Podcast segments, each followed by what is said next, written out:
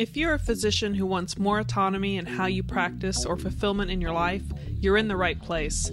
This is the Changed Physician podcast, where our guests reveal how you can learn the mindsets, skills, and strategies to create the life you want without selling out your morals or values. But before we begin, I want to remind you of the free book giveaways, guides, and other physician resources available to you at thechangedphysician.com. The paralysis is higher risk to you and your mind than moving forward on the unknown. Like that to me, you can put it on my tombstone. That that literally is what I've realized. So if you're not doing anything and you're overanalyzing, and I've met a lot of physicians from around the world, uh, mainly calls, who people who reach out. There are so many people who don't end up moving forward on something, and that's my message: move forward. And it's okay if the room is a little dark. Just move forward you know, it, it's it's it's something you're going to learn from no matter what. Even if you don't invest, look into it. Um, although I will would encourage someone to invest something into something. It doesn't have to be me, but but I'm sitting on money and I, I just don't know which deal I should I should go on. And so it's, it's a, for me, it's just about educating them. But I really hope that they move forward on something um, because I know they're going to learn. Get bored in your career in medicine and and most people will get to some level of boredom. And all i'm saying is i've never heard that statement when i was going into medicine. No one ever told me that. And there's nothing wrong here. It's just about being real. So by the way prepare yourself as you get more comfortable as you become in you know get into a routine you're going to start getting bored. I suggest you continue learning about different things to fulfill your buckets I mean, that that's kind of where I am in life. It's it's about making sure you're learning about things, whether it's in or outside of medicine, to create a fulfilled life.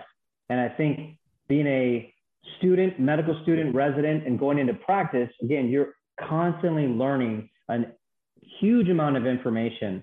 And then what happened to me was I suddenly had more really time. Don't get a lot of nutrition education in, in medical school, right?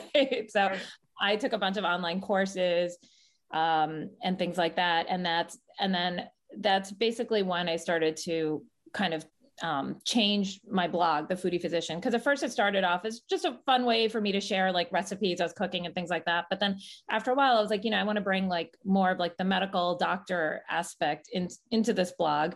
Um, and I started focusing on like, you know, recipes and ways that we can use diet to kind of prevent these diseases before they begin. And that definitely started because of just seeing the same things over and over and over again in the ER. And and a lot of times we don't have time to talk, you know, we're in such a rush in the ER, we don't have time to talk to people and, and counsel them about things rather than just, you know, it's a lot faster to just write a prescription for someone's blood pressure or for someone's sugar or something like that.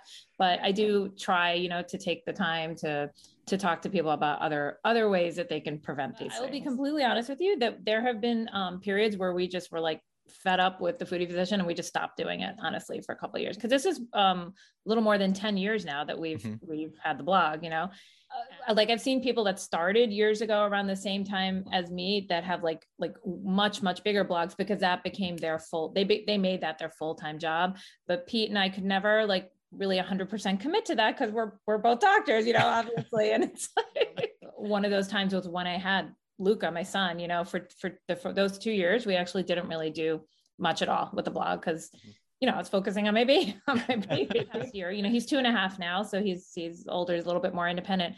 Um, we were like, we're we decided we're gonna go all in again, and we're gonna we're gonna try this again. Um, because I would love to ultimately, you know, if um, make enough of an income from the blog that I can cut back in the ER a little bit more because I I feel like I'm the happiest at work when when I'm working a, a, a certain number of shifts, just enough so that I'm, you know, I get to keep up my skills, um, but I'm not getting burnt out, you know, because with ER especially, it's like, um, you know, there's such a high burnout this rate. Is what I'm really fascinated right now about is how do we package and pass ideas so that they get reassembled as as best uh, in the way that we want them to, right? Because I have this idea in my head, and I'm trying to pass it over to Kevin and there's a little bit of beam me up Scotty Star Trek that goes on, right? Because ideas can't just go from my brain to Kevin's brain. I have to package and pass it in a way so that when I pass it over to Kevin and he reassembles that idea in his head, it's going to match as closely as possible to the idea I'm originally trying to send him. If we treat our people right in times of change, they are more successful. The initiatives deliver the results we expect, and the organization grows this critical muscle uh, to adapt to what's in front of us. So, I really think it's uh it's important work uh, and it delivers outcomes. So so important. Oh yeah, and how many cycles it takes us to get on the same page, and how, and that's all happening amongst everything else we're dealing with as human beings. Yeah. So this whole notion, this is what I'm most fascinated about: is how do you, yeah, how do we? because it's critical to get our most mm-hmm. important ideas out there in as you know sometimes really quick and sometimes in as high fidelity as possible so yeah i've started playing with both speed and fidelity as the functions that we can adjust and, and touch uh, impact when we start to communicate with a more empathetic tone. I'm an entrepreneur in healthcare and my dad's a farmer and my mom was a nurse. And so i'm like the perfect blend of the two of them put together and um, have that entrepreneurial background and spirit just kind of ingrained in, in who i am.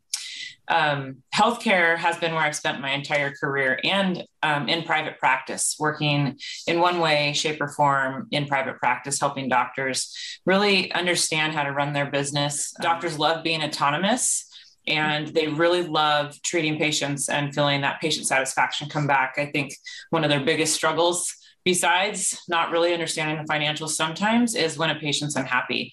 It's just soul crushing for them. So what we try to do is uh, make sure that their day is a little brighter and has a little bit more ease. no brainer fits on the physician side. Our practice small practices up to 10 15 docs and below.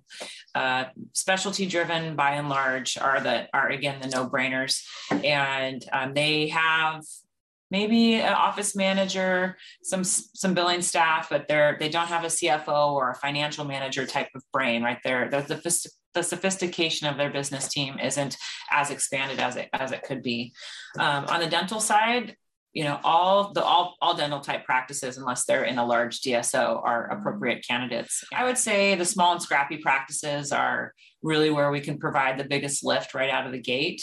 And as we build our MSO DSO structures, then we'll in catch larger groups and and continue to to grow our network that way. We have very uh, business savvy, or at least wanting to be business savvy, innovative.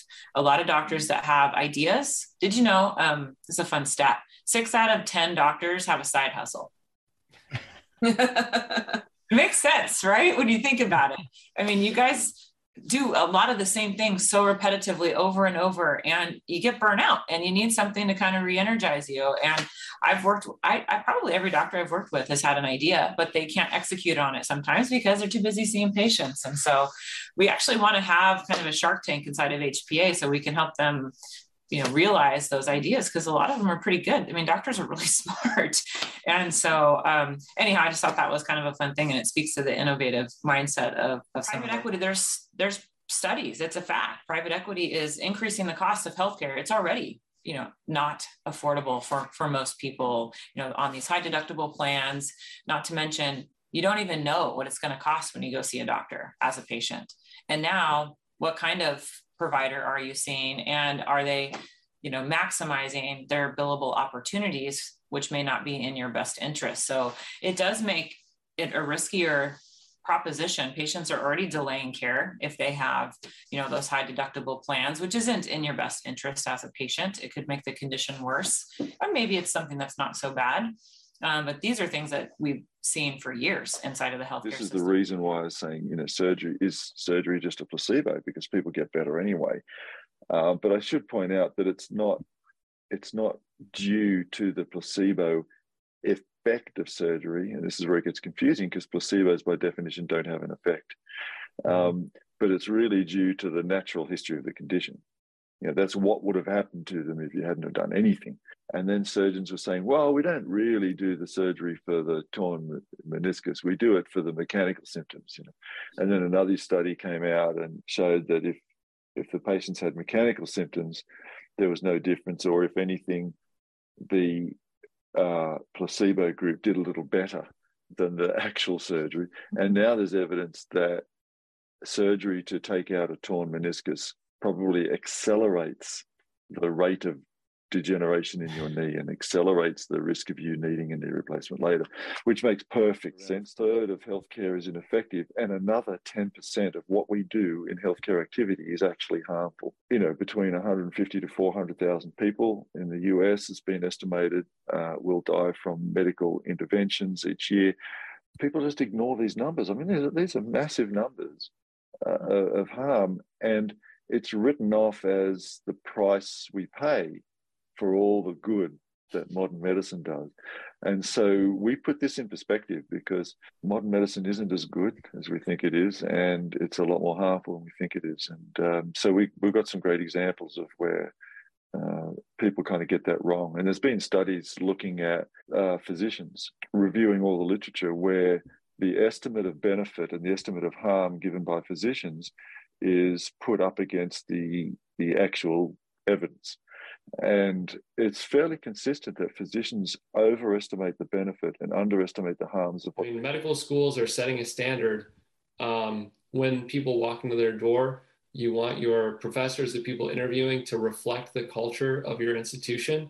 And I think for medical students, it's a great opportunity to demonstrate that you're mature and confident. These are two words that I use for aspiring pre meds and medical students who want to go into residency you want to present yourself as mature and confident so that you look like you belong, so that you feel like you belong when you walk into these um, medical institutions, medical schools that are oftentimes traditional. And so, in the second chapter of my book, I go to great length to describe what a great medical school interview looks like from when you set foot on campus, the, the way you call the receptionist at the medical school, to um, what to wear when you walk on campus. that we wouldn't respect them because they're doing housekeepers or being housekeeping is ridiculous. And maybe some people potentially would, but then it's up to the system to support them in such a ways.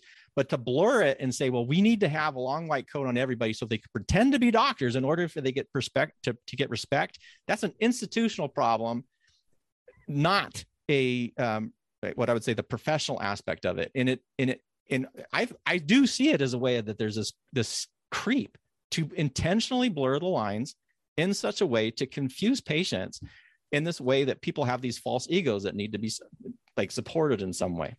But yeah, well, this is this is a, much of the reason why I wrote this because again, these are big topics that as medical students, uh, residents, physicians, we kind of stumble through these without you know at least some guidelines of how to think about this how to how to reflect on these issues. And you know these are some of the big reasons i wrote this book because i encountered these frustrating situations pretty much at every step of training. There was something that i would peel back about it for only five apartment complexes.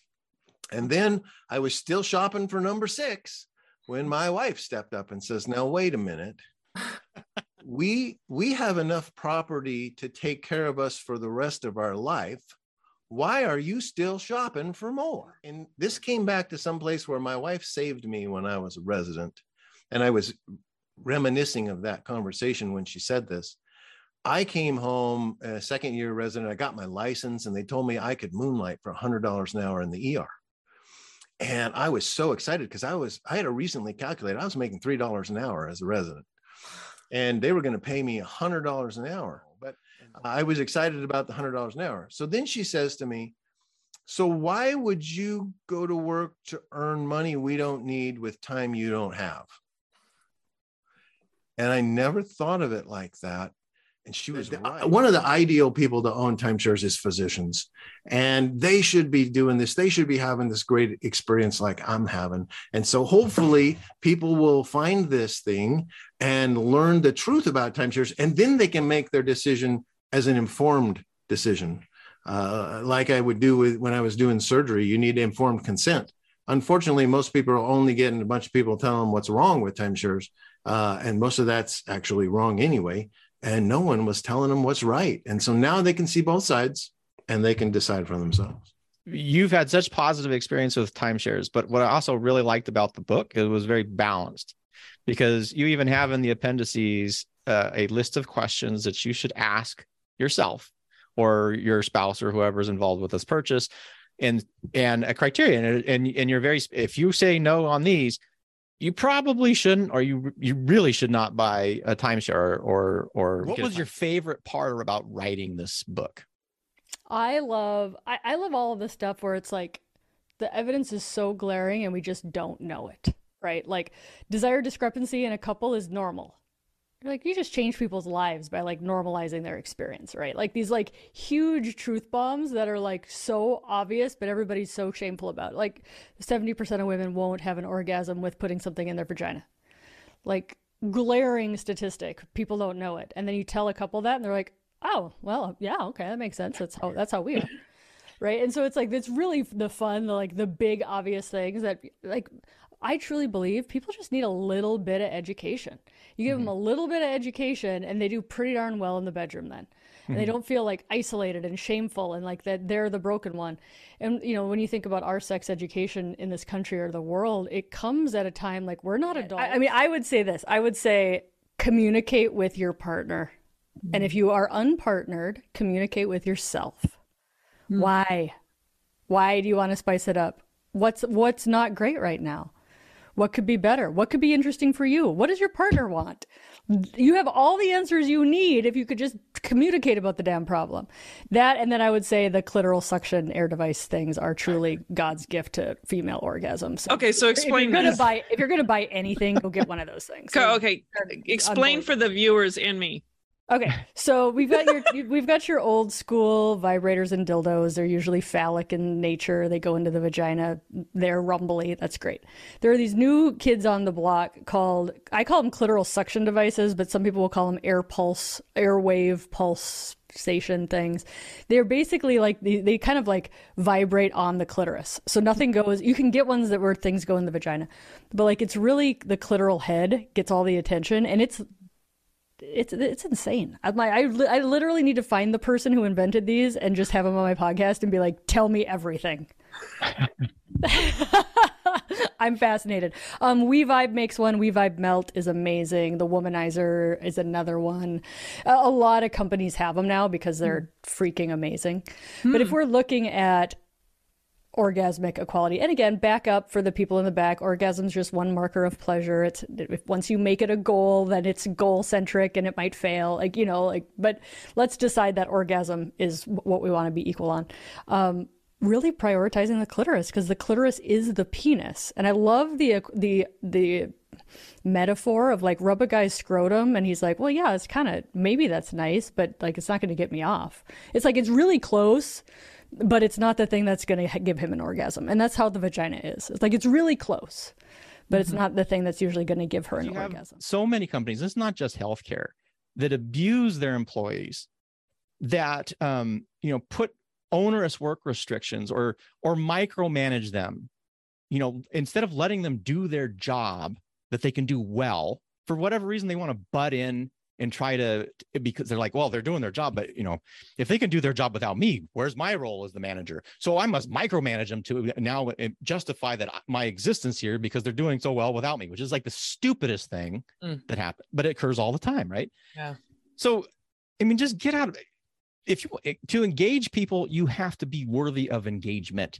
And if they're not engaged the first person you need to look at if you're a corporation the first the first because since corporations are individuals now, according to the Supreme Court, the first person you need to look at is yourself. Why aren't they engaged? Not, oh my God, these people are bad. They're quiet quitting. They're only doing their job as described. Screw you. You know, this body is amazingly adaptable. And if you don't believe that and you don't trust the process, you probably will never believe that. And you are going to go downhill for the rest of your life. I hate to be that brutal about it, but if you don't embrace it, if you don't trust it, if you don't try it to change the belief that you have, because if you had the belief, I almost guarantee you, you'll be doing the things of that process to keep you away from all the troubles and downhill spirals that most uh, human beings, especially in America, you know, will go down.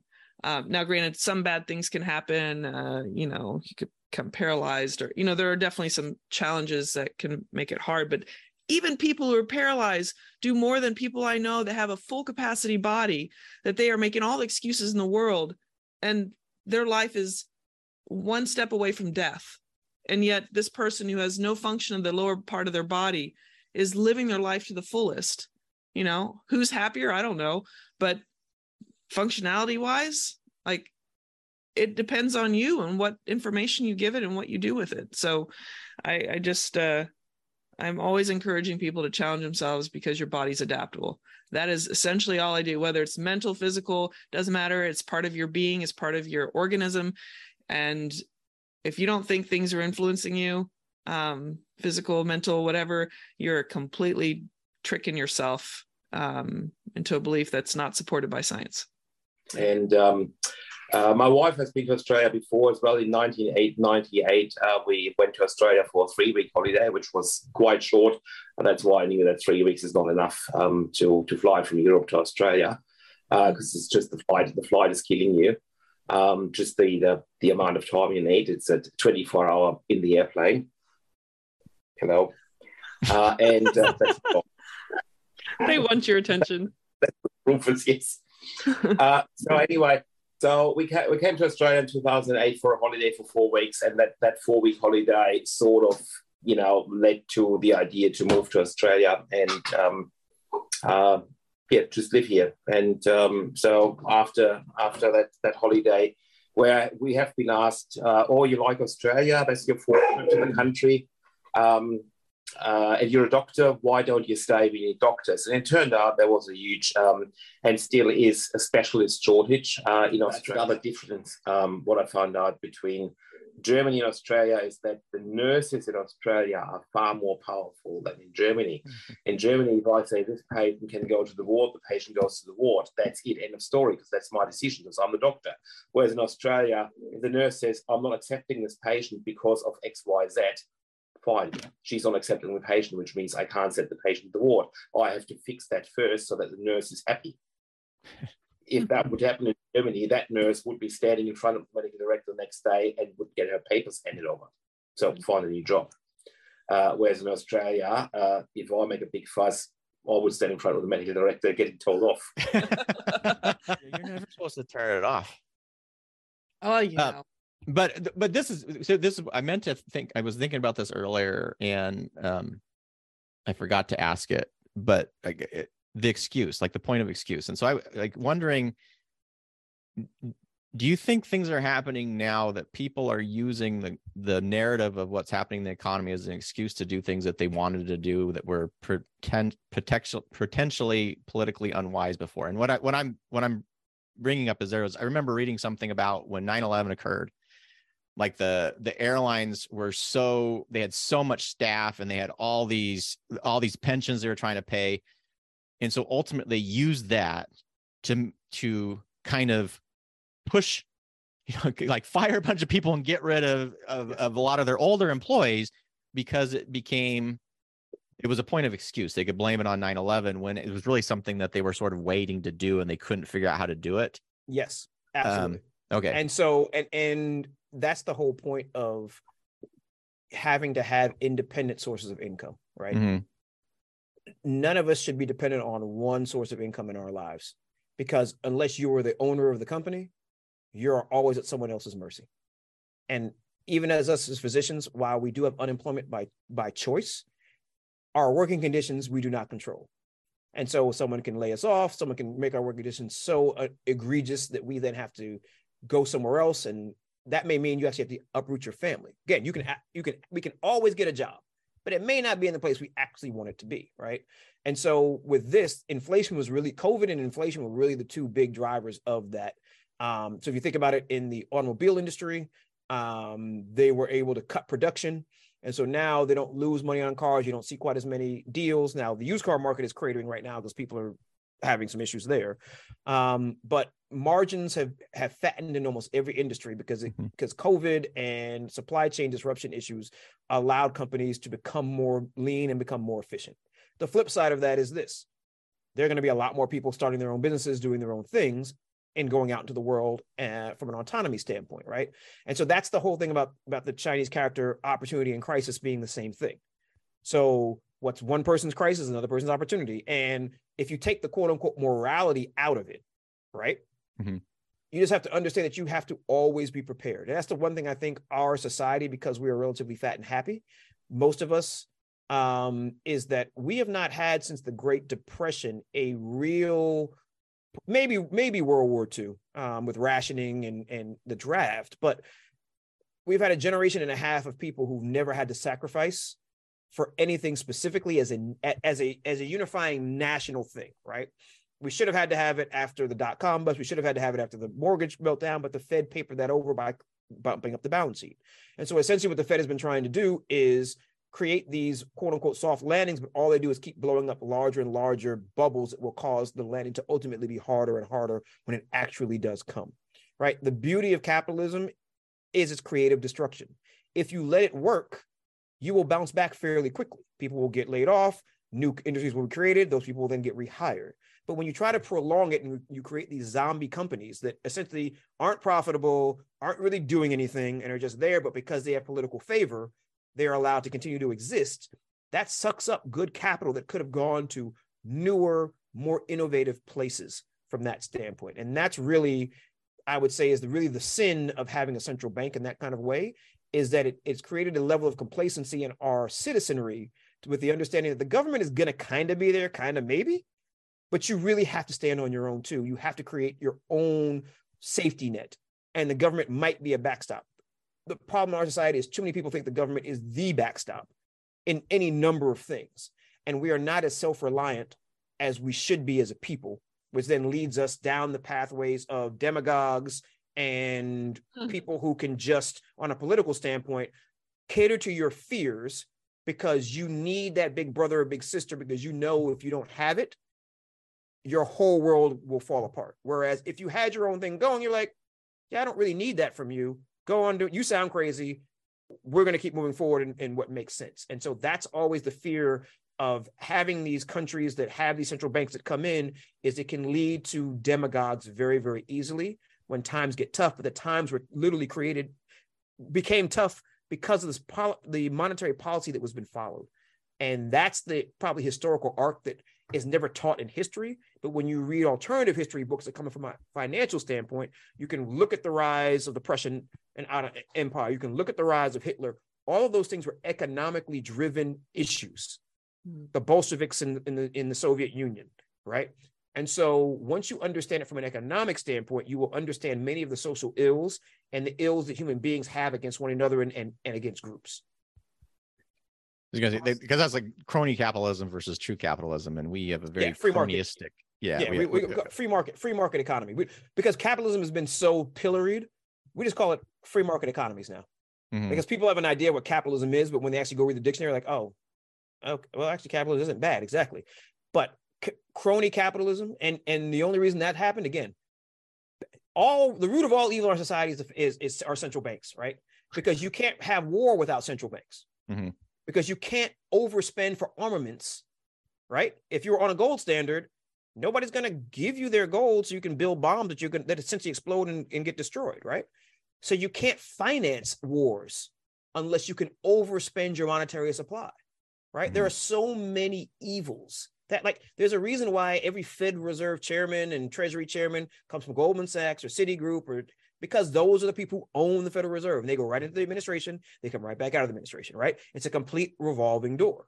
That's not by cir- by happenstance. If you yeah. go back and read the founding of the Federal Reserve and founding of the SEC and all those things, it's the same cadre of people and bankers who did all. Thank you for joining us today on the Changed Physician podcast. If you've enjoyed this episode, please let us know by going to thechangedphysician.com. And while you're there, be sure to check out the free book giveaways, guides, and other physician resources available to you simply by joining the community at thechangedphysician.com.